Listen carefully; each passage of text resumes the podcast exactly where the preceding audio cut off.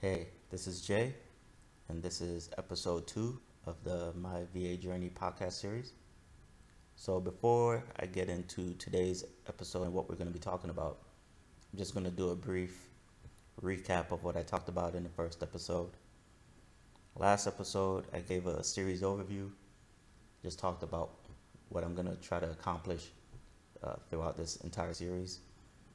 I gave a little bit of information on my background and my military service and uh, some of my experiences uh, going through the VA. And I ended last episode talking about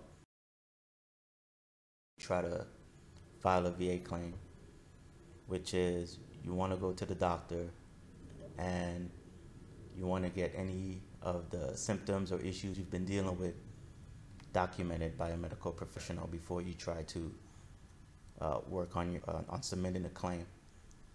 You know, and this is if you're going to a private doctor or you're already getting a VA health care. You just want to make sure that anything that you feel may be service connected is being documented by a medical professional.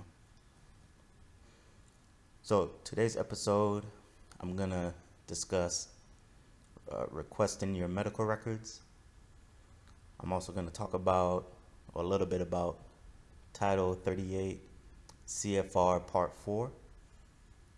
And I'm going to wrap it up with talking about lay statements and buddy letters and you know what you need to do as far as getting those submitted uh, with your claim. So let's start off with requesting your medical records. And again, I'm just going to give you the process that I went through in uh, in doing this stuff.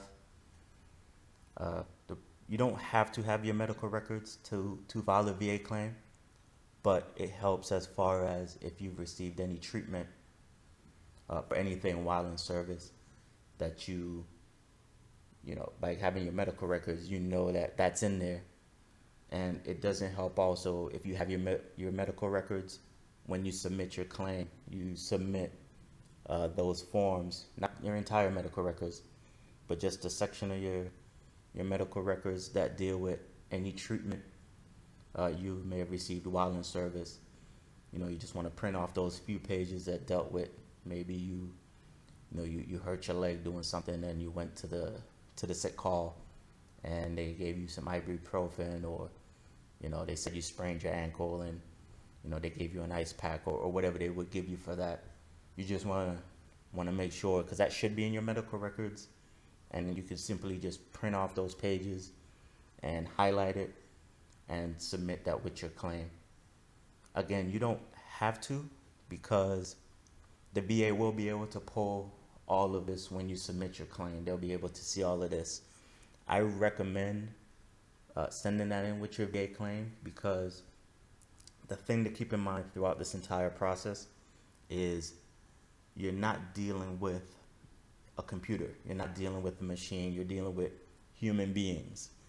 You know, so you want to make the process not just for yourself, but for the person that's making the decision, that will be making the decision on your claim as easy as possible. You don't want them to have to go hunt down information. You know, I'm not. I'm not saying that I know what they do before, during, uh, their decision making process. But what I'm saying is, I'm trying to see it from their perspective as far as, you know, the hundreds and the thousands of things that they're dealing with uh, day in, day out. That you want to make it as easy on them as possible when they get to your file. So, you want to request your military records or your medical records if you don't have them already. There is a site that you can go to, and uh, wherever I'm going to post this, I should be able to include a link, but I'll read off the link for you. It's www.archives.gov slash veterans slash military hyphen service hyphen records. Now you should be able to put that straight into your web browser. If not, you can just put in it in like an internet search bar and uh, it should take you to a page. It'll say National Archives at the very top, uh, and it'll say Veteran Service Records, and it should say uh, request military service records, and it'll give you a a brief uh, description of, of what they provide, and uh, and then in the first box it'll say what are you know looking for question mark, and through this online uh, site, uh, you can request your D214 or separation papers, uh, your OMPF, official military personnel file, uh, replacement medals, and medical and health records. So what you'll do here is you will fill this form out online and then print it off and you could either fax it or mail it and it will at the end of it they'll give you uh, the information as far as where you need to mail it or fax it to uh, depending on your years of service and your branch of service. Uh, they'll they'll give you the information that you need to send it to. Again you don't need it to file a VA claim. Uh, this just helps you and it helps uh, the folks that will be making the decision on your claim once you submit this information. And uh, it keep in mind this this takes a while. Uh, I think when I first requested my uh, medical records, it took maybe two or three months, and then it eventually came on a on a CD, a compact disc, and uh, it, it had it had everything in there, just stuff that I didn't even remember, you know, uh, filling out or uh, surveys that were uh, filled out like after deployments that you'd have to sit down with someone and they'll ask you a bunch of questions. Like there was stuff in there from that that I, I didn't even remember. And uh, yeah, and it's just something you want to have and expect it to take a long time, and expect you know probably having to call, because uh, I I believe there's numbers at the at the end of it uh, that tell you where you should call to check on them and the pro uh, the the status of your request. So, so yeah, just get your medical records, you know, if, if nothing else for yourself.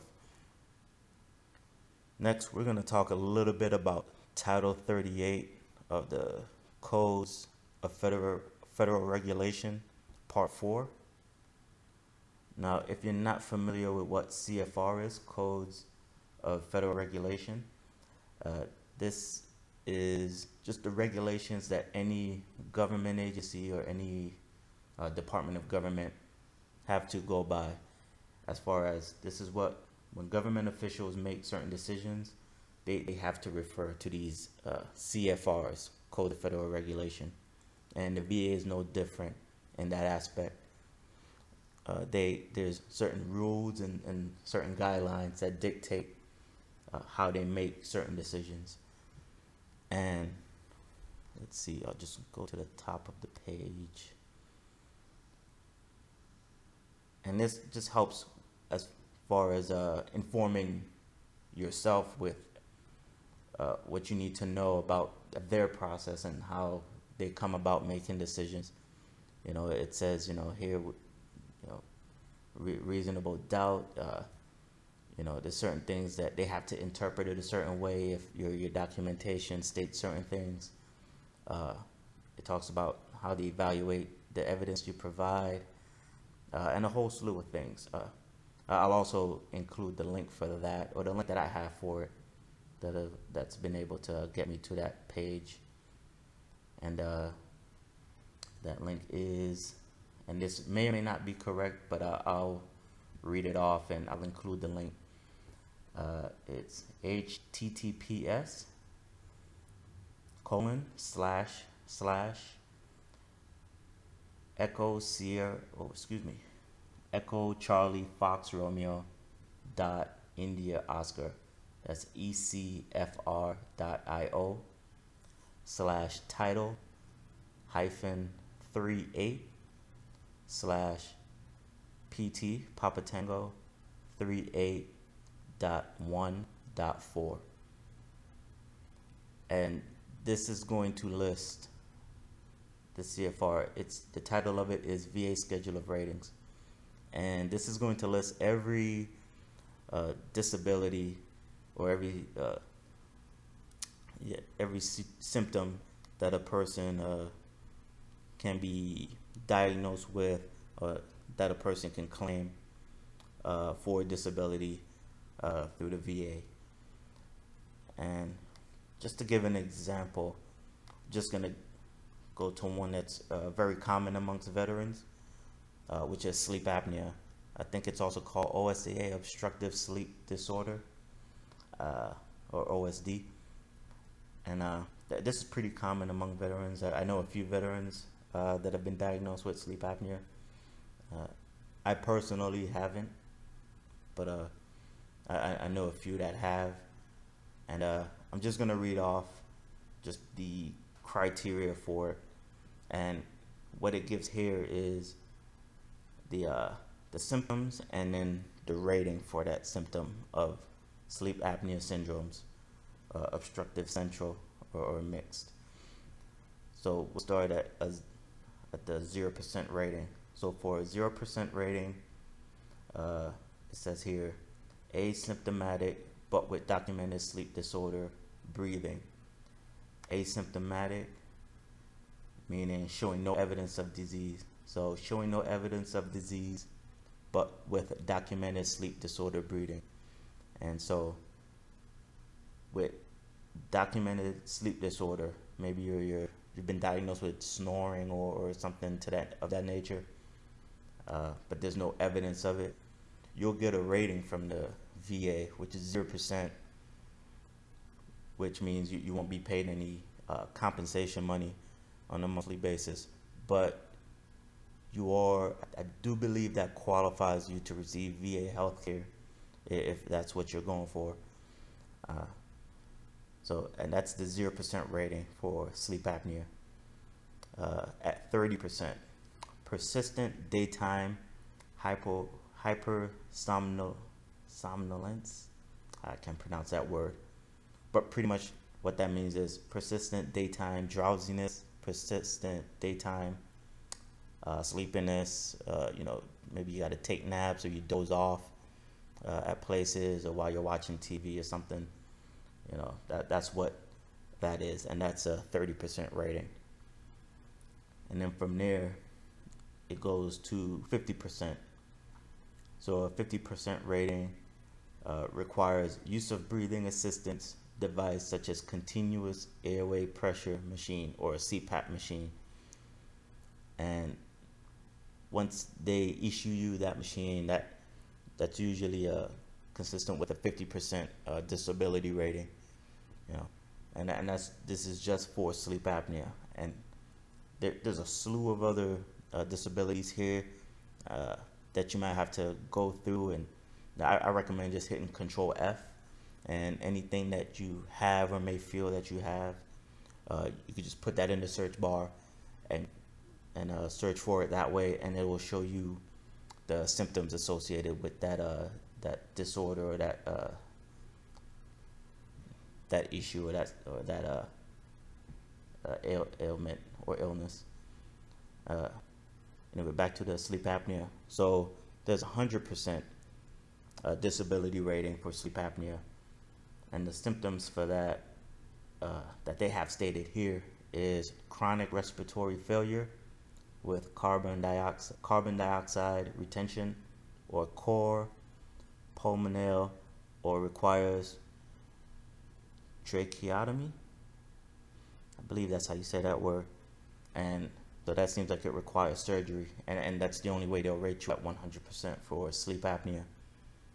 And like I said, this was just an example, uh, just to read to you uh, what is in the Title 38 CFR Part 4.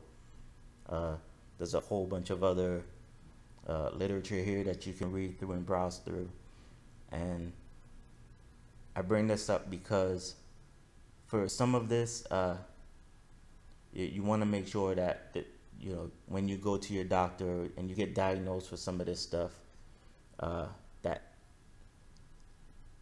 you know, sleep apnea is a little different because there, you know, you can go to your doctor and request a sleep study uh, but for stuff like anxiety disorders and other mental illnesses, there are criteria for that that you may not be aware of that uh, you need to explain to your, your medical professional that, hey, you know, this is what I, I'm going through and they'll they'll put it against what's here in this uh, CFR uh, Part Four, and as far as what your VA claim, that's how they'll make their decision uh, based on that. But today I'm, I'm just discussing the the CFR uh, Title 38 Part 4, just to give you an overview of uh, something that you can look at to see uh, where you rank with certain uh, syndromes or certain disabilities that you, you feel you may have that are service connected. And you just want to familiarize yourself with it, uh, depending on what you're going to claim with the VA. I I know there's stuff in here about back injuries, uh, leg injuries, uh, knee injuries, or range of motion. Uh, and you just want to familiarize yourself with everything here. I- I'm not going to go too in depth with it, uh, just because you can spend all day, probably all week, going through every every disability here and the symptoms associated with that disability. But if you've never heard of this, this is a, a great place to start as far as reading and seeing just what you may have and what qualifies uh, for a, a VA disability, you know. And uh, I know another one that you could look at it is probably headaches, and, and, and I'm not going to read it here today, but that's something that it, it gives you a, a list of criteria uh, that qualifies for uh, certain disabilities. And like I said, this, this, this thing of us normalizing uh, things that we've been experiencing over time that we may not think anything of it, but it, it affects our lives in major ways. And you simply don't know. You know, you don't know what you don't know. And this is just a great place to start and looking for uh, your symptoms and trying to identify what disabilities your symptoms may be associated with. You know, and part of this too is just in equipping yourself with information so when you go and talk to doctors and go and talk to your physician, you can better communicate to them what you're experiencing. You know, it kind of it helps you out and it helps them to be able to help you. And so, definitely uh, spend some time looking at the Title 38 CFR Part 4. And lastly, I'd like to talk about uh, lay statements and buddy letters. So let's start. Let's start with buddy letters, because some of you may or may not have heard of uh, buddy letters and why that's important to your claim, and how you go about getting buddy letters. So there is an official form for uh, buddy letters that you uh, submit with your claim. Uh, the form is VA Form 21 4138. And the title of the form is Statement in Support of Claim. Now, I had one of these filled out for uh, for my claim. Actually, let me let me tell you about my buddy Sam. So my buddy Sam uh, submitted his claim, and the first time around, the claim was denied. And uh, when the VA denies your claim, they send you paperwork explaining why it was denied, why you may have these symptoms, symptoms or these uh, disabilities, but they're not service connected, meaning they're not denying that whatever you say is wrong with you is wrong with you, but there's not enough information submitted with your claim to service connect uh, your your your disability. So here is where uh, statements in support of your claim come in. Um, some people call them buddy statements or or uh, buddy letters, but the official title is statement in support of claim. Uh, before I get into that, I will say you don't need the official form. Uh, if you have friends from when you were in the military, friends from when you were in service, uh, they can just type out a Word document or handwrite a, a, letter for you, uh, linking you uh, to the situation or linking you to your time in service and when you started uh, experiencing the disability or the symptoms of, of what you're trying to claim. And let's see, the buddy letter. So when the claim was denied, when Sam's claim was denied, uh, he reached out to some friends of his from the time he was uh, in service, and they they hooked them up pretty much. They helped him out. Uh, they wrote statements uh, in support of his claim. They said, "Hey, you know," and a statement when some when you get someone to write a statement for you, you, you want to give them the criteria for it. So you want to say, "Hey, I, I know Sam from, you know, when he him and I were in training together. Him and I got stationed together together at our duty station. Him and I deployed together, and th- this is how I saw Sam change over time from when I first met Sam to uh, uh, deployments or time in service, and then I saw uh, uh, his condition degrade or deteriorate. You know, I saw changes in his behavior or the changes in, in his physical uh, health and bodily health and ability. You know, or or I was there when uh, Sam, you know, fell off that aircraft, or when Sam, you know, got in that vehicle vehicle accident. So th- this is where you know reaching out to people that you served with, uh, preferably officers and NCOs, uh, officers and uh, non-commissioned officers, but even just your buddy, uh, your peer while while you're in service, uh, anything that you know, a statement from someone else who is with you, that can connect you to the to the situation that prompted the disability, that that helps a lot. That that goes a far way.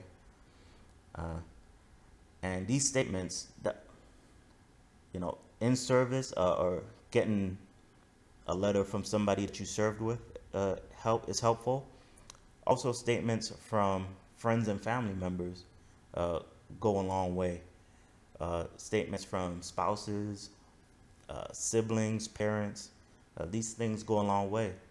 Uh, I know my friend Sam. She she had her brother living with her for a certain amount of time, and during that time, you know, her brother was able to see, you know, the the difference because you know Sam's brother knew how she was before she entered the military, and since she got out, uh, her brother saw that some of her behaviors had changed, and you know certain things were affecting her life, and so just a, a simple statement of that, a sibling or a friend that's close to you that can say, hey, you know, I noticed how Sam changed over time after uh, being in the military. Uh, can go can go a long way uh, with your VA claim. So back to Sam. Uh, his initial claim got denied, just not service connected, and after that, uh, he received the paperwork from the VA saying why it was uh, disapproved, and there was at, at, the time in that letter there was uh, a section that there's an appeal, section and tells you about the appeals process and filing a, a notice of disagreement. But there was also a small section that said your your claim is still open if you can submit supporting evidence or supporting documentation uh, as soon as possible. They didn't give a date or a time frame of what as soon as possible meant, but it was pretty much maybe with within a two month period, Sam had uh, gathered supporting documentation, and they, they give an address, or not that they give an address, but they tell you to send it to the address from where you got the letter from, from the VA saying that your claim was disapproved. And within, a, I think, two or three months, Sam was able to gather uh, lay statements and, and uh, or buddy letters and wrote a lay statement and sent it to that address. And that uh, disapproval was overturned, and uh, Sam ended up uh, getting a service connected disability and uh, winning his claim.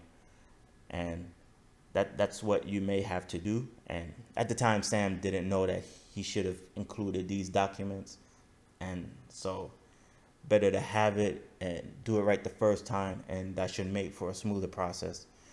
Uh, but yeah, you want these statements in support of claim, your buddy letters, uh, just anybody you ser- you served with, anybody that was there at the time. Uh, that helps. Uh, letters from family members, parents, uh, brothers and sisters, uh, close cousins, friends and family, co-workers. Uh, these statements help, you know.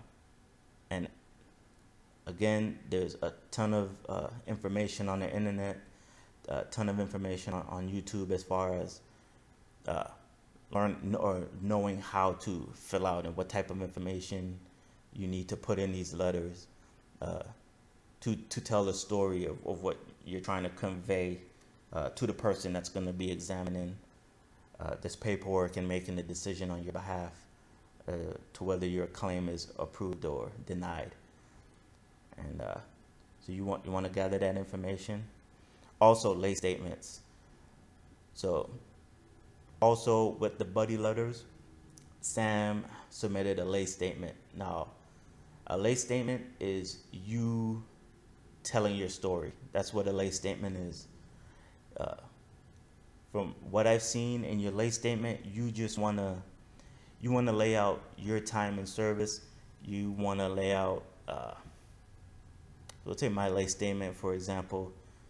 You want to talk about uh, years in service. You know, I was in the military from this this date to this date. Uh, any deployments you may have went on.